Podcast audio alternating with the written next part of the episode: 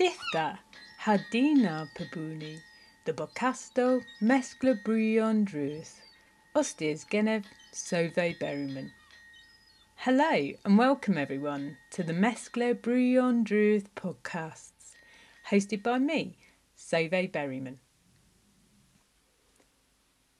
MESKLA Brewyon Drudh is a multi platform project using sculpture making and conversation to explore contemporary Cornish cultural identity. Through workshops, podcasts, a symposium, and an exhibition, the project invites people to share their experiences of identity and Cornwall and their views on Cornish culture and its relationship to land, language, heritage, tourism, the Cornish diaspora, and much, much more. These podcasts record conversations with guests whose research or lived experience touches on the project themes.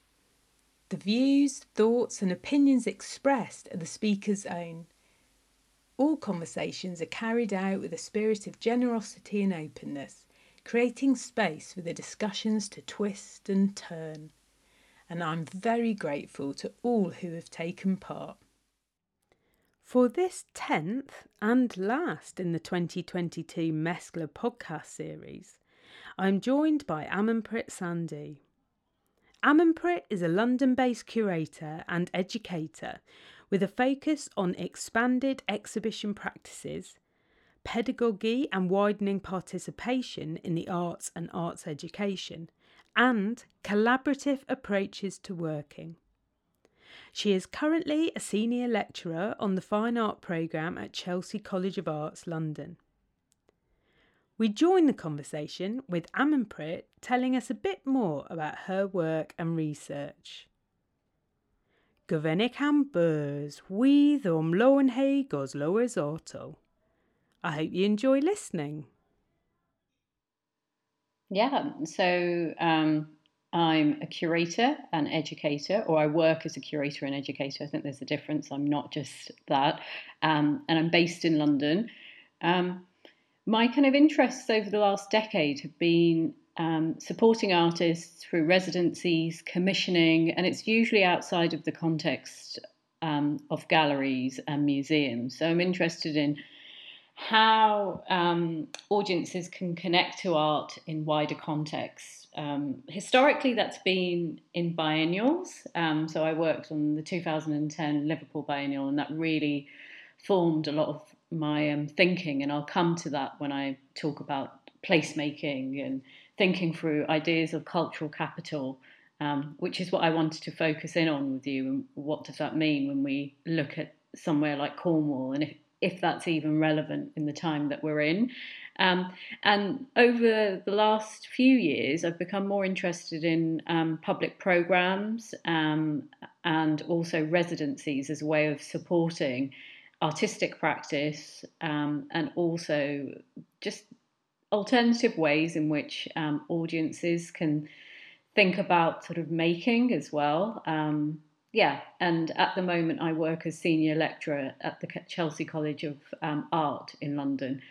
And I've gone back to, I guess, the more formal art school because I was supporting alternative programs and I worked at somewhere called the Wysing Art Centre in Cambridge um, on something called Syllabus, which was an alternative to art education um, programs in universities. But what I was learning was that the um, artists that were coming through these alternative programs had graduated from art schools or they had done their BAs or MAs and they needed professional development support. But what I wasn't seeing was um, artists from different socioeconomic um, backgrounds. And my feeling was actually, sort of, art school is still a really important place to attract those students that do come from different experiences. Um, and I, I, I, was committed at that point, which was a year and a half ago, and I still am in ideas around um, widening participation. Um, yeah, so that's a kind of potted history of yeah where I'm at. But I'm I'm really excited by what you're doing, and I said to you.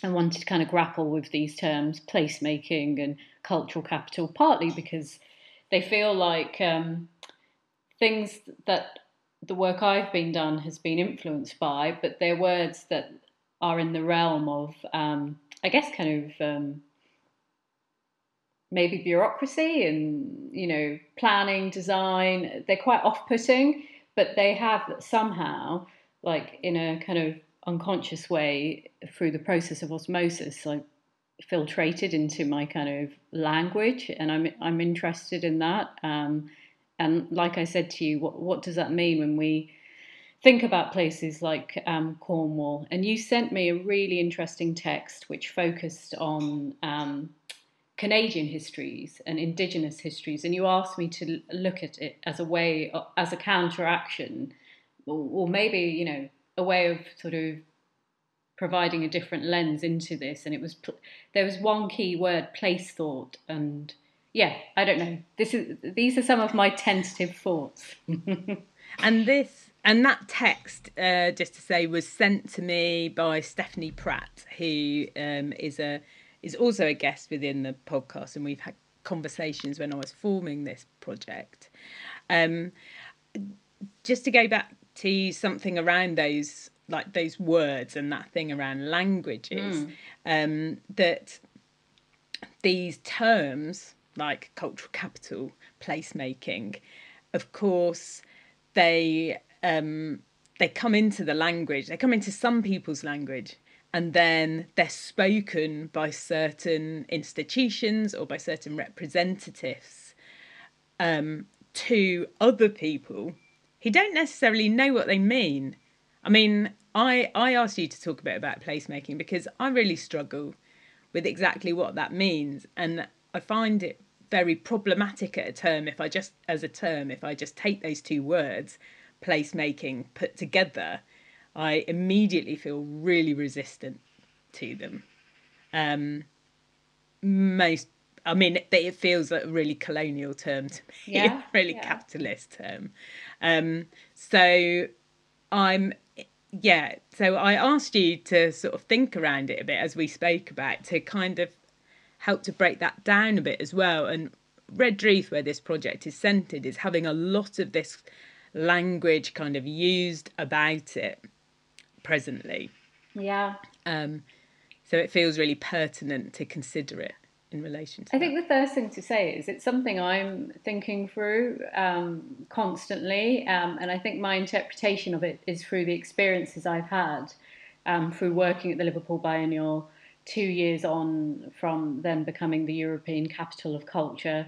And it's something I really do kind of associate with local government or, um, you know, sort of town planning, um, design and management.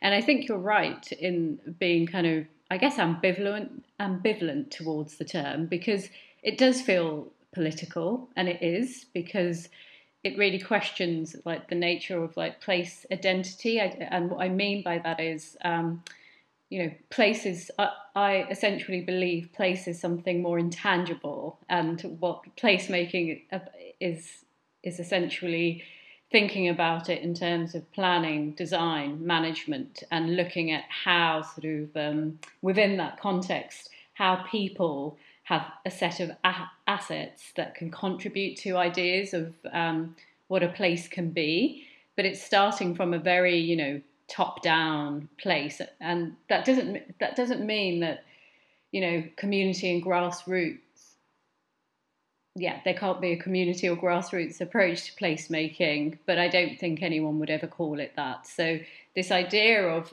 placemaking when i think about it has been through or has or what i have yeah, the way I see it has been informed by how I've been introduced to it, which has been through working in organisations that have been involved in that work, if they know it or not. So at the time I was working at the Liverpool Biennial, which was from 2011, they had just delivered um, and had been quite pivotal in um, getting the European Capital of Culture.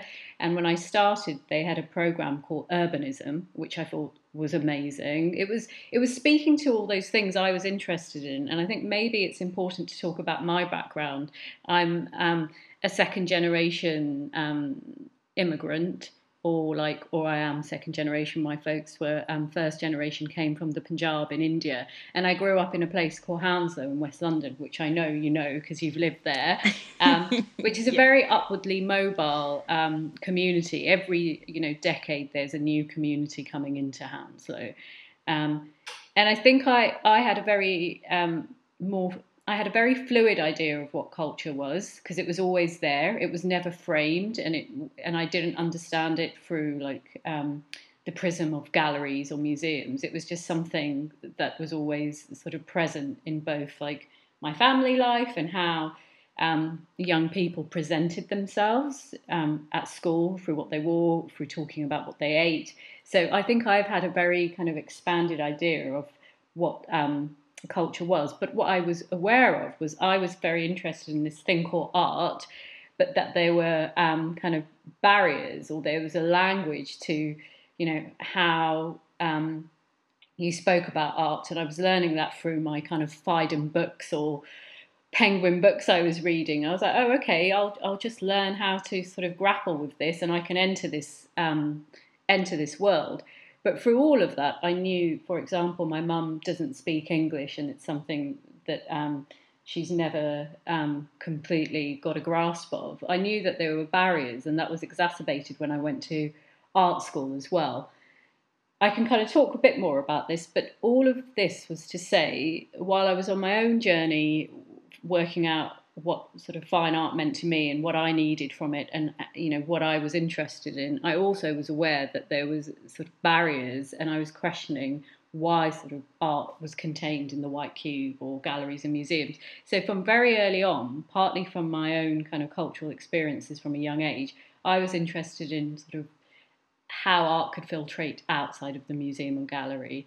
Um, and I remember very clearly the um, application I put in to get to the Liverpool Biennial because it was part of an MA was called Back in 10 Minutes and it was looking at um, the high road in Brent, Wembley High Road, and how the shops that were being closed down could be used as sort of gallery spaces, temporary gallery spaces, to think through um, with the local council what was um, taking place in terms of the area changing.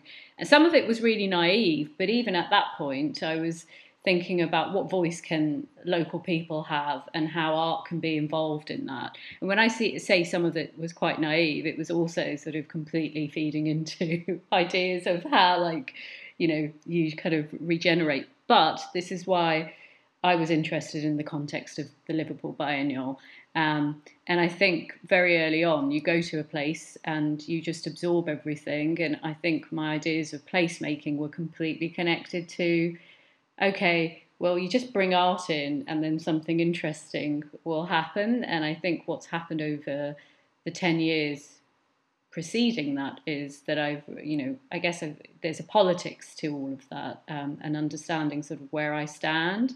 Um, again, that's that sounds really vague, but I think going back to this idea of place identity, um, I, I feel kind of really critical now about that top-down approach. But I do feel like if it's community driven and um, sort of grassroots, there is there is you know something interesting that can happen, and there have been projects that the Liverpool Biennial was involved in. Um, that yeah showed that. I also went on to work at the Folkestone Triennial, which again was bringing art to a place that had been, um, in many ways, kind of neglected, but it was supported and continues to be supported by someone called Roger De Haan, who um, also, you know, comes from a background of owning lots of um, over 65 sort of um, what do you call them? I, I, forgot, I've forgotten the term, but holiday homes. So it was him and his family that, you know, meant that places like Folkestone became, um, I guess, kind of different um, and not as affluent because there was an attraction to have your holiday home abroad. Um, so, uh, and I'm interested in all those kind of politics, mm. the hand that gives and the hand that um, takes away. Um, and again, I know, like Sovay, this is all quite um, quite loose, but um, and I, I, guess the chat that I wanted with you is, you know, thinking about, you know, how we can rethink placemaking because I do feel like um, the work that I was involved in, like commissioning in public spaces, um, there is, you know, lots of kind of facets to that as well. There's organisations like Future Cities, um, who have more of a I guess almost like a corporate approach to it, where they work with developers, and um, their idea of placemaking is slightly different from other places that are taking, you know, m- more of a kind of community-centered approach. Um, but I, I still feel like it's.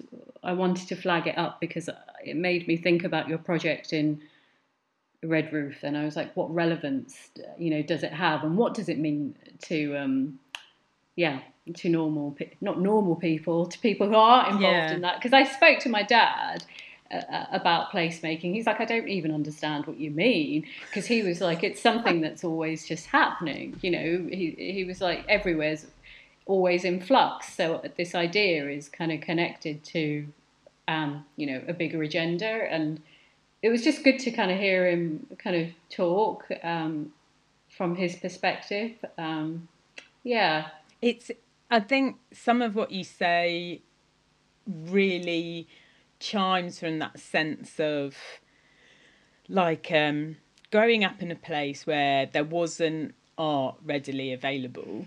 Um, well, there was loads in a way, but not like the art that I'm involved in now, not the art that I experienced once I went to art school.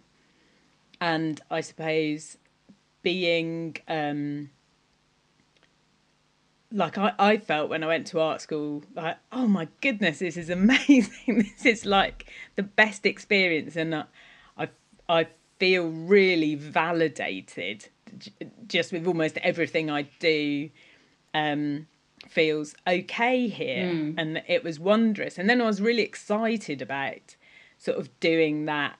I, I, I was very lucky to have done a degree at University of East London in Plaistow where they had a residency program in the fir- the second and third years of the degree, which um, you could do instead of writing a dissertation. Amazing.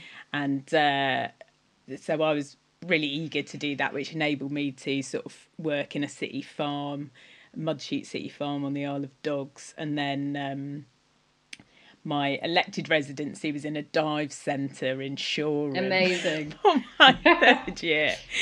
Um, but then coming coming home, like I always just wanted to make that kind of artwork visible, I suppose. Mm. Just on the street, just really accessible. But then there is a link to or opening up those pathways to gentrification and what you touched upon about this thing around working with the empty shops mm. in um, Brent. Um, so yeah, it seems like a really good idea, doesn't it? Take over these shop spaces and then you think about, oh, th- this is like part of paving that way and becoming instrumentalized by a whole other agenda. Um, Tonya Liu of Cultivator and I um, put on a put together a symposium in 2019 around gentrification and art's relationship mm. with it. And I think it's quite an uncomfortable relate. You know, it's it's it's full of tension, isn't it? How do we do the things we want to do in the kind of place where we can perhaps make it more visible and allow these sort of very simple interactions and with art. Yeah, and I've always. But at the same ta- yeah. time, not open those other doorways. Yeah, and I think it's a constant grappling because um, I think the last time when I was really grappling with this in a kind of personal and sort of real way, trying to understand my edges and you know and boundaries or yeah my politics around this was when I was working with art on the underground and specifically I was fleshing out the um, community engagement program for the Northern Line extension. So the Northern Line um, runs north to south across London, um, ending in Morden. But there were two new stations that were going to be extended from Kennington Station to Nine Elms and Battersea. Um, and my job was to um, engage with the community and get them ready for this change. But what I was finding, and I was also fleshing out, okay, what type of conversations could we have um, in the run up to that, and the three years kind of preceding the um, station's opening. And there were some really interesting artists who wanted to talk about um, the more uncomfortable side of the conversation, which was that their um, local area, which had not been connected. So, you know, transport is one way that also supports gentrification as well. Um, so, an area which hadn't kind of been connected, but is you know so close to central London. Um, what what were the effects um, on local people and their understanding of how you know their area is going to change in community? And the response I had from Transport for London and Art on the Underground is that really they didn't want any of the artists that were suggested that were um, kind of dealing more with um, giving the community a voice, but they were more interested in artists who were um, celebratory about what was going to mm. happen. And, you know, I did deliver the first commission. And, you know, to be fair, um, there was a lot going on at Transport for London, but it made me feel quite uncomfortable that we couldn't open up a more, um, I guess, kind of a more complex conversation. It's okay to celebrate, but also at the same time, um, work with the community to I guess, give them space to air their concerns. But it felt there was no room, and I had to leave that um, program and leave my sort of work there because it just felt um, quite uncomfortable. And I just took some time out and ended up working at King's College in their student services because I was like, okay, I don't quite know where I am now with this commissioning because I always was excited about working on art on the underground, but what what I've ended up working on just feels quite problematic and I couldn't find a way through. But that said, you know, they did end up working with a really interesting artist who looked at um, the queer communities and the historical sort of um, um, communities that lived around sort of Vauxhall um, and Nine Elms. And so there was something good that came out of it. But at that time, I couldn't negotiate that to take place, and it was quite difficult. So I think personal agency in all these projects has always been, yeah, difficult to negotiate um, for me as well. I did want to quickly go back to ideas around placemaking because I think for me, mm-hmm. I'm interested in people, but where the placemaking comes from, it is from you know planning and design and you know management. And I think I forget there's you know you think about placemaking and it's um, equated to everything from you know the size of a pavement or like planted area to so I, I, think I just wanted to flag that I'm looking at or my understanding of placemaking is very you know people centered um, but it is more than that. So, you know, and I want to kind of also flag I'm not an expert in placemaking. I just find the terminology, that and cultural capital, quite quite interesting because it's things that, you know, I, I was involved in without sort of knowing myself. Um, and yeah, so I just wanted to flag that. Yeah, no, and in thinking then, returning to placemaking. Mm. How? What were your responses or thoughts in then referencing like place thought? Yeah, I th- I thought it was. I mean, it's a completely different worldview. So um, I've forgotten, and I um, and you can tell me like who wrote the text and um, the, the, name of the text because I think it's important to just um, state yeah, that. Vanessa what? Okay. Um, so what I loved about Place Thought is that it's completely kind of framed in a different kind of context and worldview. And right from the off, they're talking about cosmologies. And just to go back a bit or step back a bit, this is a text which looks at indigenous culture and knowledge in North America, Canada, and is talking about um, people's relationship to land. And I think it's a couple of words came into mind. It's a completely different way of thinking about ideas around kind of place um, because it's fluid, it's interconnected, like into being. It felt like a really important um, word because throughout the whole text there's um, a relationship with land and people, which is almost spiritual. So it just starts from a completely different place. And when I talk about placemaking, we're talking about like capital, we're talking about um, ideas of placemaking existing in a really different way, and even you know cultural capital. Um, when I think about that, you know, and when I got to university, it was understanding what I needed to know and how I needed to present myself to move through this world. Um, and I always kind of connect cultural capital to class because that's that's what it kind of meant to me at that point. And I was like, okay, so there's a set of codes and a way of being to enter the, something that's maybe called high culture, and I'll learn that, and that will give me the cultural capital to like just um, sort of work and move in the places that I, I want. Um, and to start making sense again of where I want to exist in these like um, worlds or like the different art worlds there are.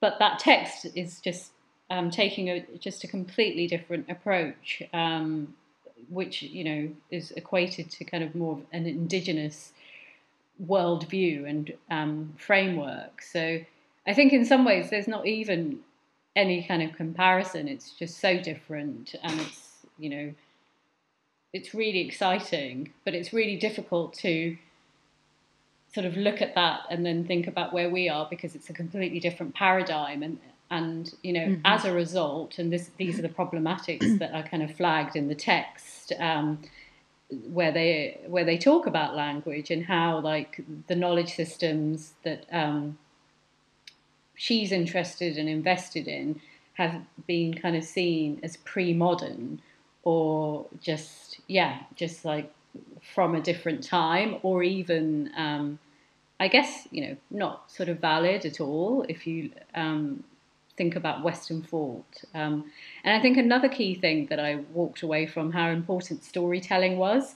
And I was thinking about that a lot in terms of how cultural capital is passed down. Um, it's it's something that's really um, key in um, South Asian culture as well, storytelling.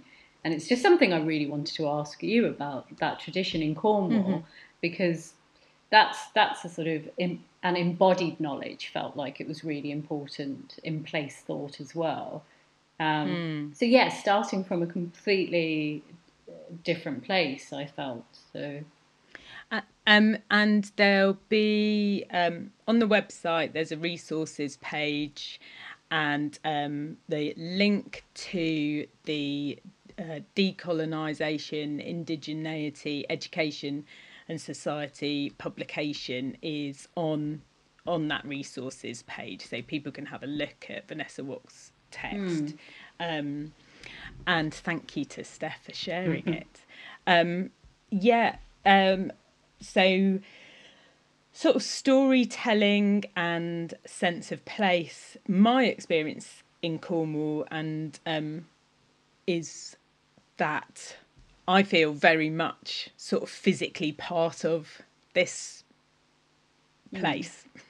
So almost like a term I often use is like granite at the core. Wow. So okay. the physicality of the place is within mm. you, and almost um, that your body is is suited to that mm. land, mm. um, and that's a sort of um, well, um, I don't know what the right word would be for it, but not not dialect necessarily, but part of the sort of low, like very local sort of Cornish parlance would be around jokes around being um, sort of squat and um, in in a physical form, so that you can get down the mines and don't get blown over by the winds. Um, and there's lots of legend storytelling around like knockers and the mines and the giants that have helped to form the landscape through their arguments and disputes um, cornish language place names and dialect terms and words that you don't understand a dialect until you leave. So, uh, yes, there is that sense of storytelling, and there there's that sense of being embodied, knowing who you were. However, what I've very much been finding is that that is slipping, mm. and um, you know that there's less of that. And um, one of the I mentioned my interest in tourism to you, and one of the things is that, of course, um, I mean, I'm not a, a, specialist in capitalism, but it seems to me that what capitalism does very well is commodify almost anything it can get its hands on. So those stories and tales become commodified, sort of cellophane wrapped, resold, and they're not just resold to a visiting public who may want to purchase them from memory, they're also resold to the inhabitants of this place. So it becomes more difficult. There's a bit more kind of work to yeah. do within our own sense of self. Oh, is that is that uh, history or that story the one that is cellophane wrapped or put on a BBC program, or or is it the one that I don't know my grand's telling me or my uncle or the fella down the pub or whatever. Mm. And that's so interesting because added to that is every generation will have, um, I guess, a different set of urgencies, and you know that forms their sense mm. of kind of self and place as well, um, both to the land and in the world as well. Um, so that's yeah, that's really interesting, and I don't know if this is kind of connected, but last week I was in Port Isaac. Um, and we had a few tours because we just wanted to, me and my partner wanted to know a bit more about the fishing um, history. But so much of a narrative was around um, Doc Martin, which was filmed in Port Isaac. It's quite cringy. Um, but it, it has been a really important part of Port Isaac's kind of revival. Um, and it was strange to us because we've never watched it, and it's it's also brought in all the tourism and the money, but it's but it's kind of yeah, I mean, it's kind of older history, but has become secondary. So I was quite, I was quite interested in why people were there. It, it is a really beautiful, picturesque place. But I think what you said about that cellophane wrapped history, and and the kind of history that's kind of known to the locals as well, um, and that kind of merging, was just on show in a really interesting way because there were lots of um, there were lots of community members we worked out um, that had migrated down from London in the late 80s and the 90s to that part of the world. Um, so they were part of like you know a new kind of community coming into um, Port Isaac. Yet they were bemoaning what was happening um, yeah. which made me think a lot about sort of, you know, um, this thing that you have to balance out, which is places are always changing and they're in flux. And actually, you know, um, it's part and parcel of how, you know, and historically people have moved around. That's just what we do as um, humans. Totally. But how, how we kind of, you know, think of that and sort of manage that or, or what happens when we kind of cry back to a sort of particular or become nostalgic about um, a particular era. But going back to storytelling, you know, I, I feel there's real agency, and that's something else that was present in the text, thinking about agency in place as well. Because if I go back to the projects that I worked on um, at the Liverpool Biennial, then at the Folkestone um, Triennial, then Art on the Underground, um, I would always say that I was interested in the context and what role art could kind of play in these conversations. But I think again, you know, there was a formula to the way in which we worked. So we always kind of um, had quite strict parameters, and there was not a lot of space for things to really, um, I guess, kind of shift or grow, or for us to have really open dialogues. And that's what has really made me kind of rethink about some of my approach to commissioning. And I'm really interested in durational and longer term sort of art projects in places. I think those are the ones that um, really kind of rethink ideas around placemaking. And there's always an artist and a project I go back to. So there's an artist called Rick Lowe, US based artist who started up um, something called um, Project Row um, houses, and it was in Houston, um, Texas, in the third ward, I think, but I might have that wrong. And he did do exactly that. You know, there was a sort of deprived area within his neighborhood. He wanted to provide resources for the Afro American community of whom he was part of. But this is like a project that's 20, well, maybe not 20 years, but it's over a decade old. And I think if we are, the, the projects now that I'm more interested in are the ones that um, have a kind of long term durational approach. And then I think we can really have interesting conversations around placemaking and art. Otherwise, I do think that on the whole, um, art's usually kind of utilized in a particular way or you know a particular formula and that's not all bad because you know there are i still do the work because i think there are opportunities for artists to learn and i think that it's still important to have their voice. If there is going to be development and there always is and there is like regeneration and there always seems to be i think arts the arts needs to be involved in that 100% but um, it definitely shifted my approach, and I think um, that's quite key for me now, thinking about more long term durational approaches and embedding sort of um, longer term projects with the community. And I think, um, you know, examples like um, Heart of Glass, which is based in the north of England, their work is really interesting and community focused. They do work with artists, but it's it's not an organization that's on the radar of many people unless you're kind of committed to socially engaged work or social practice and the arts. And then there's also um, an organization called Super Slow Way, um, which is directed by Laurie Peake. Um, and again, just has a kind of more nuanced and interesting way of thinking about um, art's role in like a place. Yeah. I think they're important so, to flag. But I just don't think we're there in terms of.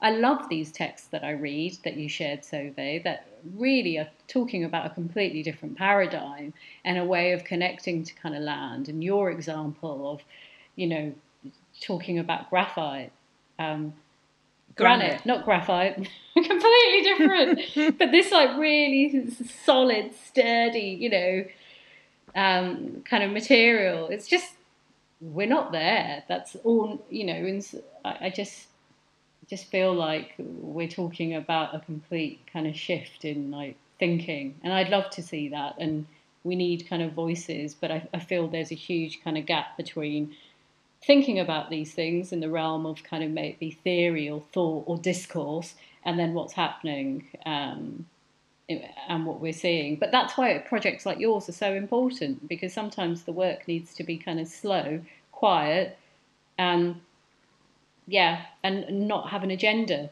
And I'd have to say, placemaking, as I've experienced it through the projects I worked on, always had an agenda, and it was connected to regeneration and within that kind of, you know, model of progress.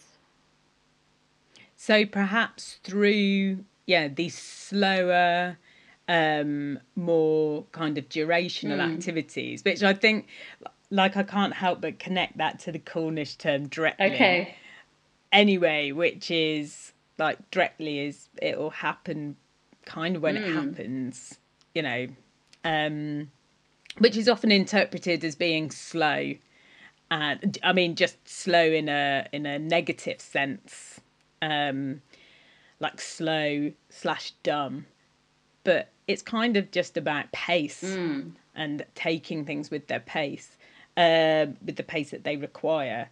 Um, so potentially this place thought, uh, this different sensitivity to place could evolve if there was perhaps a will or an agenda to to do that to encourage that mm. approach. I mean, do you think that there's the potential for that? Yeah, there's a you know, it's a making? philosophical way of seeing the world and, and kind of being essentially. And I think there's two things there.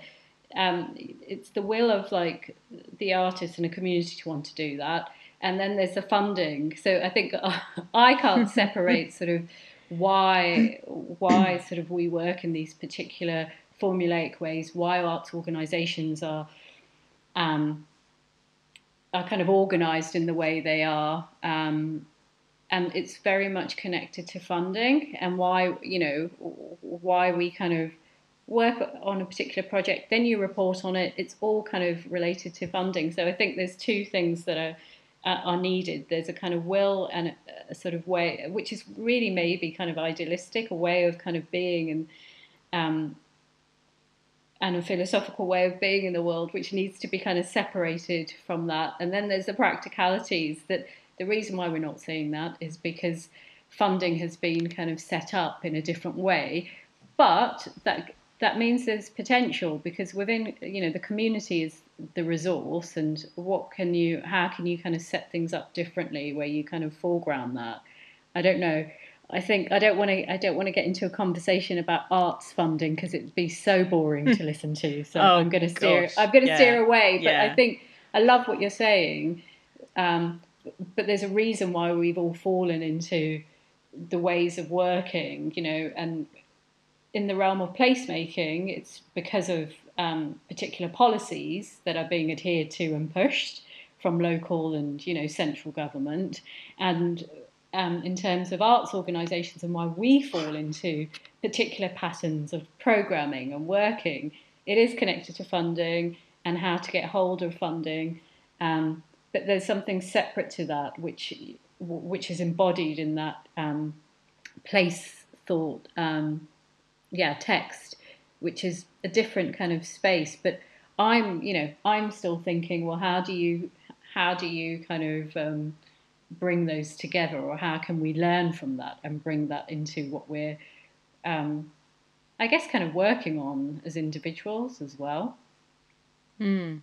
And it feels as though, I mean, I've been knocking about making art for a couple of decades now, and uh, I feel as though there have been a host of projects and artworks and shows that have looked at um, that different kind of pace mm. that have tried to explore, for instance, like development that makes space for weeds coming up through, you know, um, cracks in paving stones. And um, it feels as though that with uh, finally more notice being taken of climate mm. emergency, mm. that there's a greater potential for that kind of um, I don't know, like rewilding yeah. through through arts activity, um, and perhaps rewilding of a, an aspect of the art world. Um, I mean, to yeah. to gain traction. Yeah, I think I think that's really interesting because it makes me think about urgency and what's at stake. Um, and I feel what you've said um, is really kind of um, important because there are definitely cyclical conversations and um, ideas or kind of um, discourse that's returned to in the arts, and it feels cyclical because nothing really shifts. It almost feels like sport. You have these conversations and just having them is enough. And it's only when something's really at stake, may that be kind of personal or collective agency, or you know something um, wider on a kind of global scale, like climate change is that yeah things things are kind of really going to um, shift, which I think there is a possibility because all of us won't necessarily be able to kind of do things the way that we have done. Um, and again, it's a shame that it has to, you know, be.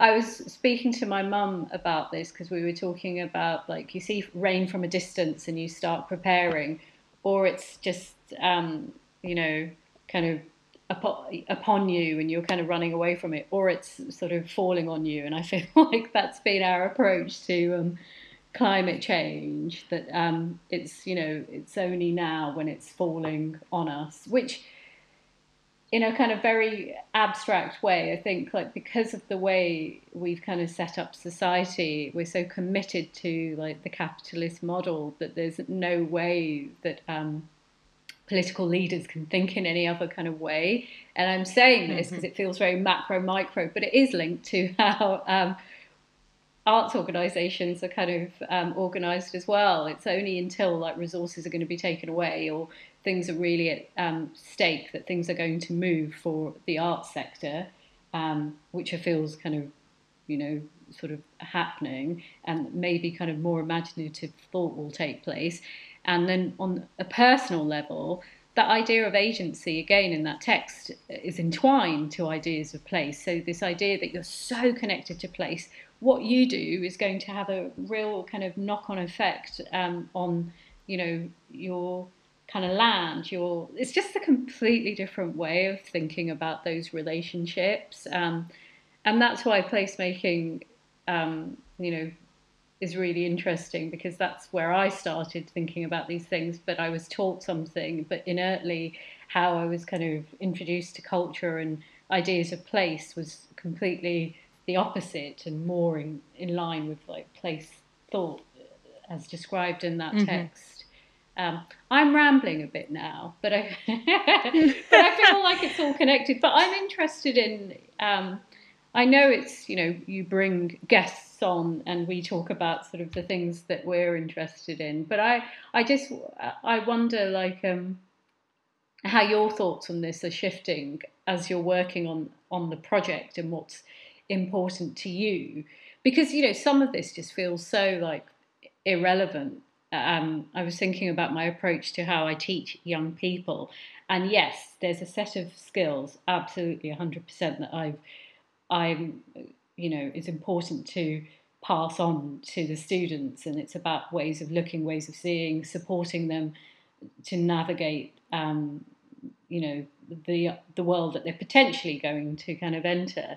But I also have this philosophy, which is where I meet them where they are, and it's really simple and basic, which is that you know their their life experiences, their cultural touchstones are the starting point, and then I work to kind of build and build and support that, as opposed to yeah, you know, telling them what they should they kind of should know um, and you know the histories they um, should be aware of, which are taught, but it's a different approach. And I just wondered, yeah, like your approach to what you're doing and what's shifting and changing in importance. Um. Well, um, I think. I mean, a thing that I've become aware of is still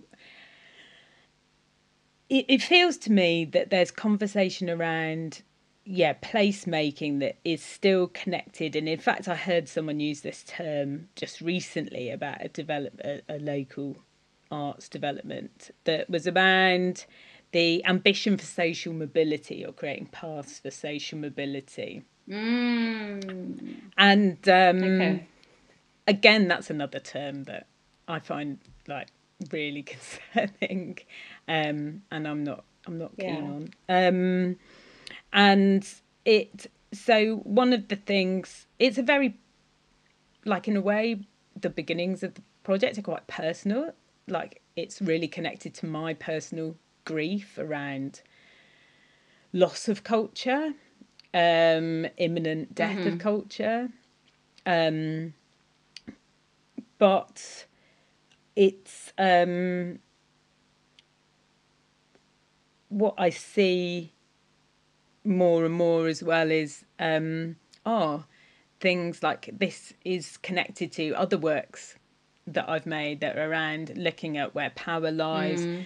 the pace of things, making yeah. space for transition at the the in the in the way that people need transition to take place. I thought that was interesting what you were saying about the commissioned artworks for the extension of the Northern Line you know, people need time very often. Like we're organic beings mm, yeah. and we need time to process things in a very physical sense very often, like allow our bodies to catch up um, to where our minds are or something. um, so I, I, I, and I would say that it's probably taken me this point in my life. Um, I'm now fifty to feel confident enough to make a work that is um, about something that is so, you know, very overtly about something that is very important to me and is about, to an extent, mm. claiming a space. Um, and there's something yeah. in that that connects to what you were speaking about earlier to do with cultural capital as well and how yes, we live yeah. within the very particular society and moment that we live in in Britain. And um, then our of course our own individual backgrounds and thinking about how we can shift um, to meet our own ambitions and yet also consider what has groomed those ambitions. Um, how we're as a very young person i i really believed in meritocracy you know, I really believed mm. if I mm. worked hard mm-hmm. at school, things could improve. yeah. Well, that's, you know, it's, um, that's completely part of not so much maybe now, but that was part of my parents, you know, the immigrant kind of, um, sort of mentality. They were invested in meritocracy because there was a real kind of belief that would sort of shift your, you know, social um, status depending on sort of, you know, where you were um, when you immigrated. But I, I completely see cultural capital related to ideas of class and social mobility as well. Um, and that's, yeah, it's really interesting for you to kind of talk about it like that and also just very much i was thinking i mean like with any projects as well that are about engaging with people asking people to share something and to like be interested in what you're doing like i've long felt like i don't see why anyone should be interested in art and yet there are constantly these agendas around you know expanding audiences and um mm. you know what why should those audiences be interested in coming to an art space or engaging with an art conversation? Um, and yet, then, of course, I'm an artist really wanting to find out people's views and experiences about um, about Cornish cultural identity, and it's really hard mm.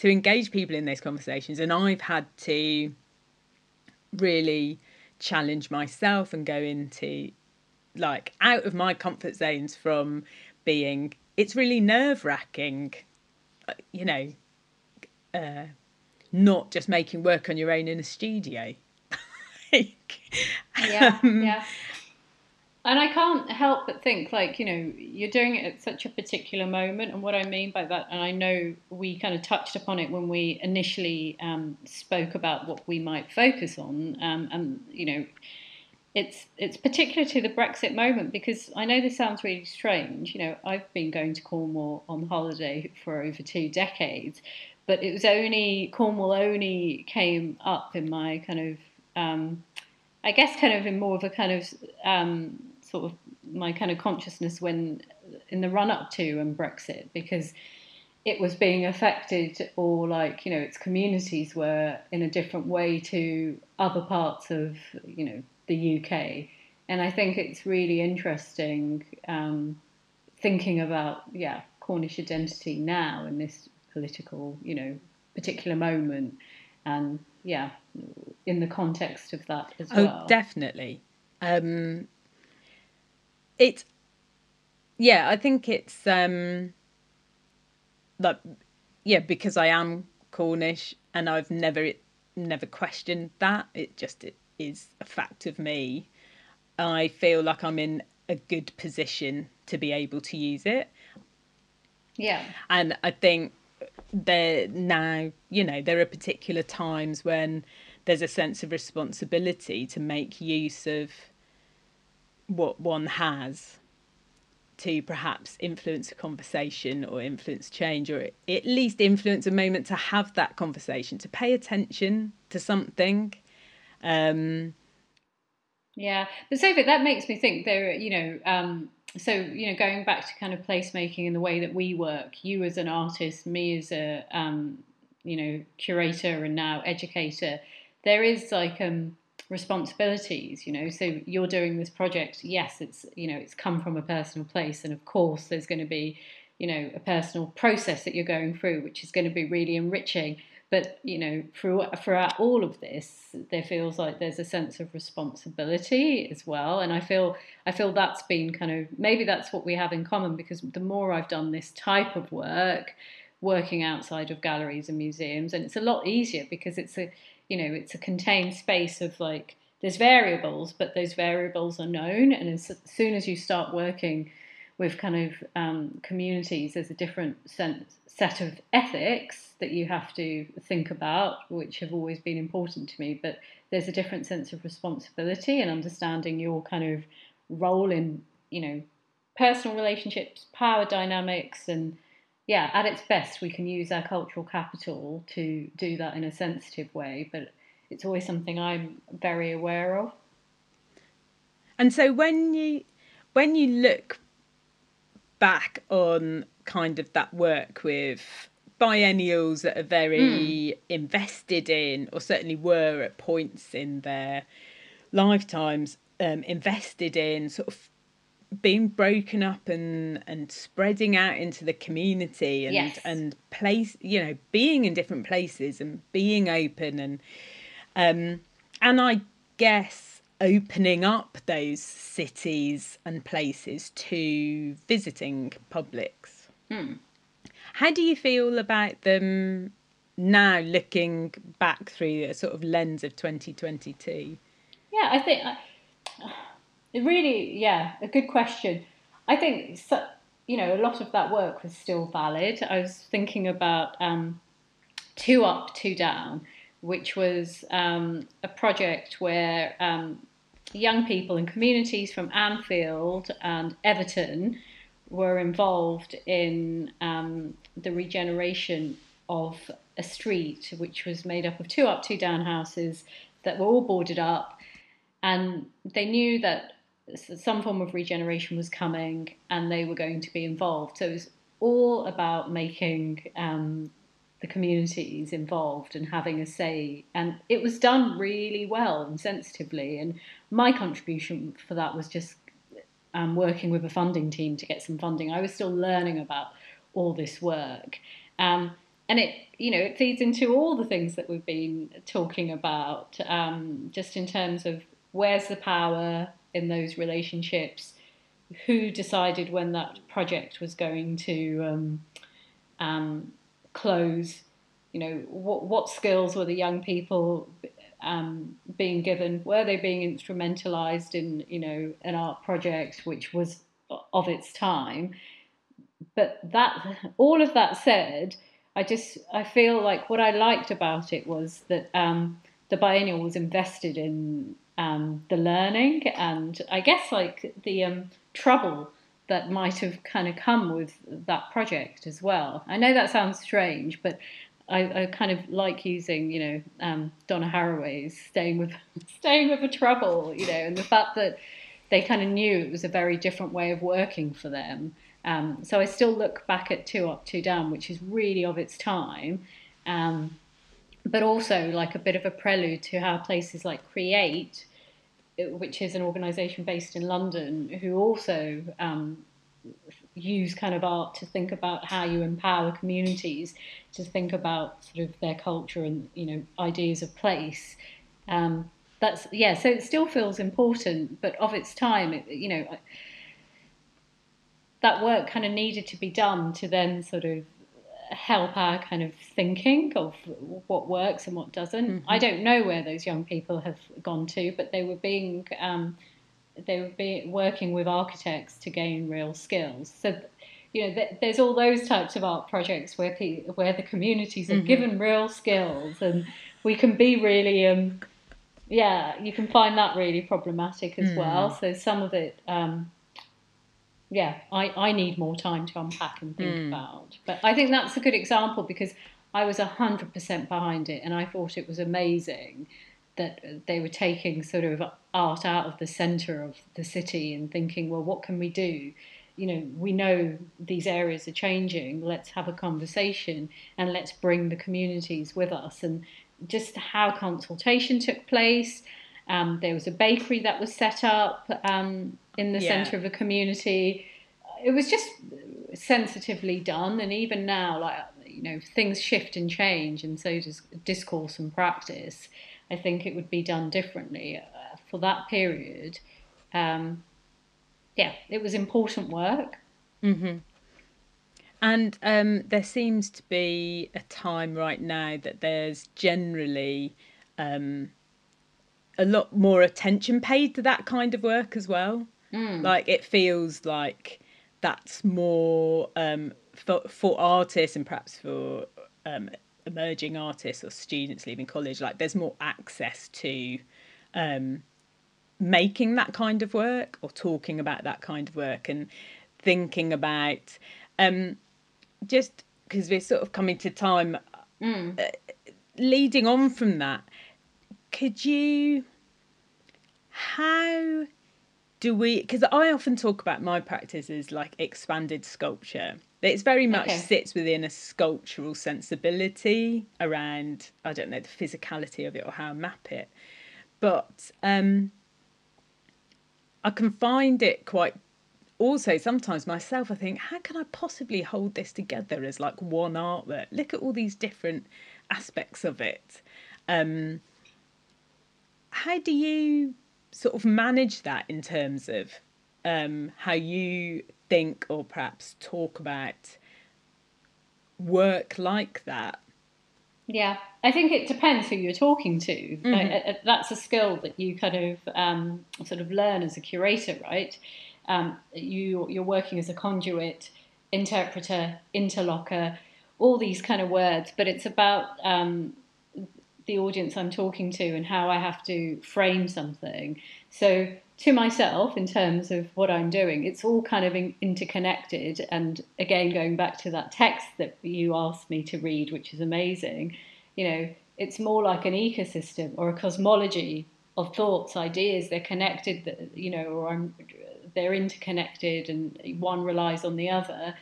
I'm not going to explain that to to everyone because it's not going to make sense.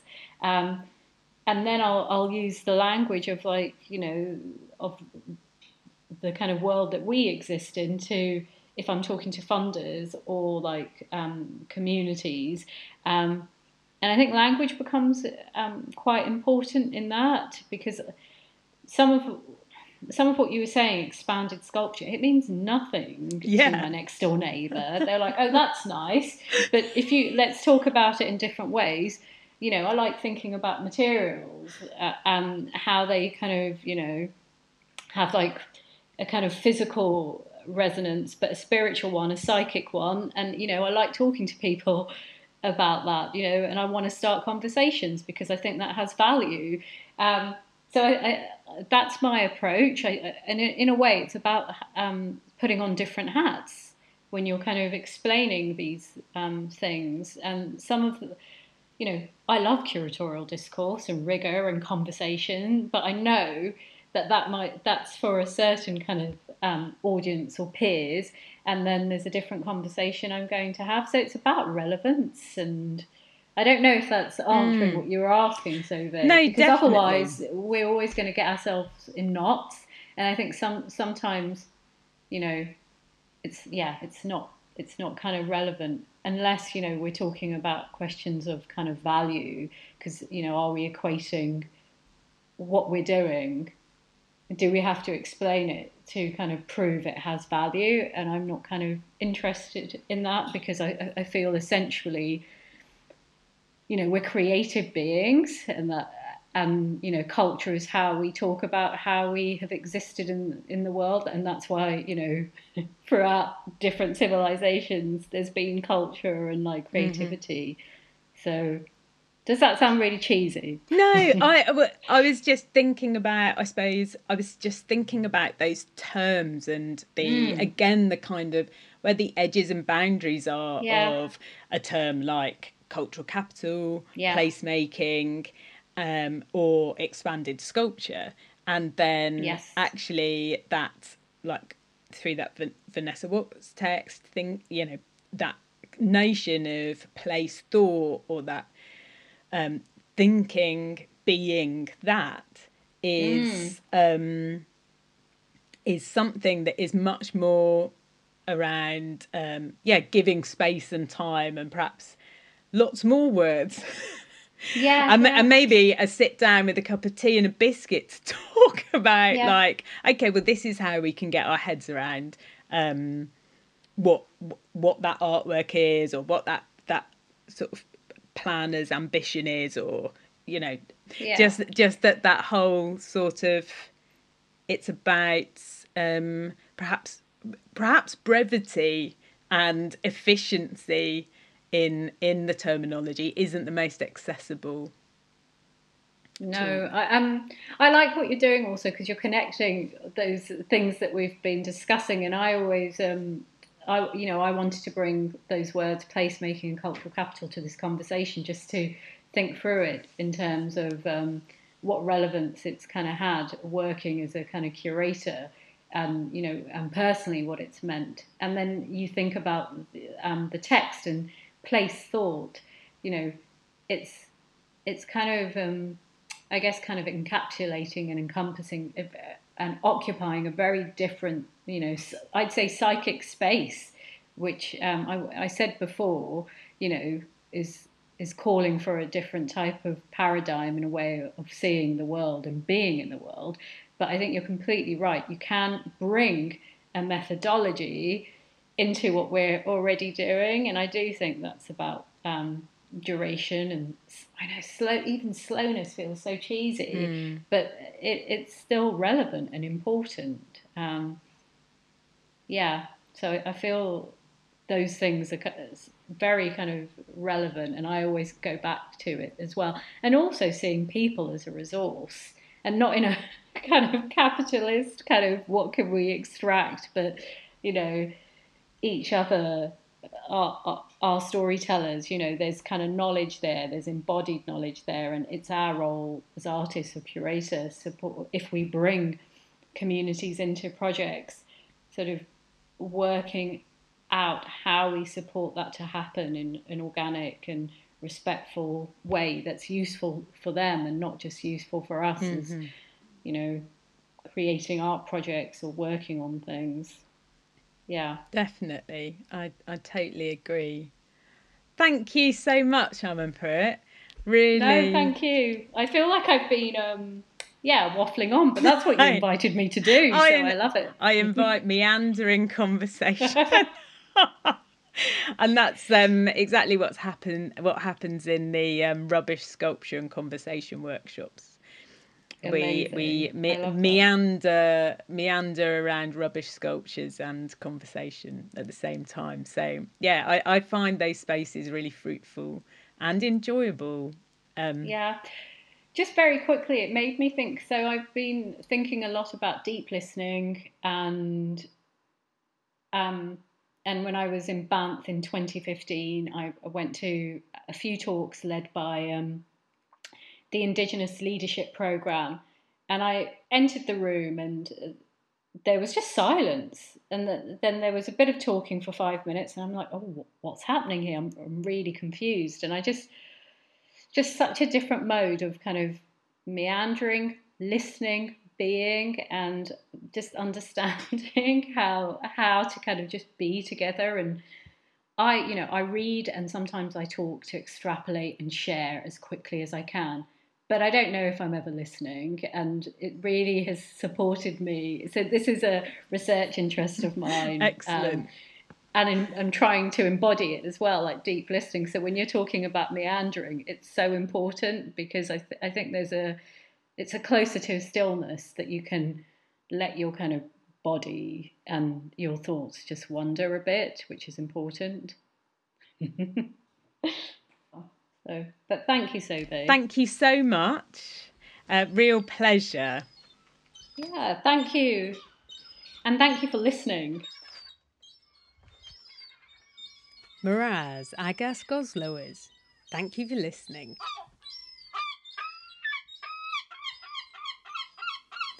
Further episodes of the MESKLA Drudh podcast can be found on my website, sovayberriman.co.uk. That's S O V A Y B E R R I M A N dot where you'll also find guest biographies and a resource page of links to further reading on the topics discussed. If you feel inspired to join the MESKLA conversation about contemporary Cornish cultural identity, please get in touch with me, Sovay Berriman, via my website or social media. You'll find MESKLA Brewyon Drudh on Facebook, Instagram, and Twitter. The MESKLA Brewyon Drudh podcast and project has been made possible due to a wealth of in kind help and support from many parties, including the Lowender Peran Festival, Gorsedh Kernow, Cornwall Council's Cornish Language Office, Coethisan Iaith Canuic, Kresen Kernow, Cornwall Neighbourhoods for Change, and Falmouth University Falmouth Campus. The project has been supported using public funding by the National Lottery through Arts Council England, and further funding has been gratefully received from Historic England by Redruth Unlimited. Agus Terman, Agas Quellas. Thank you for your time. See you later.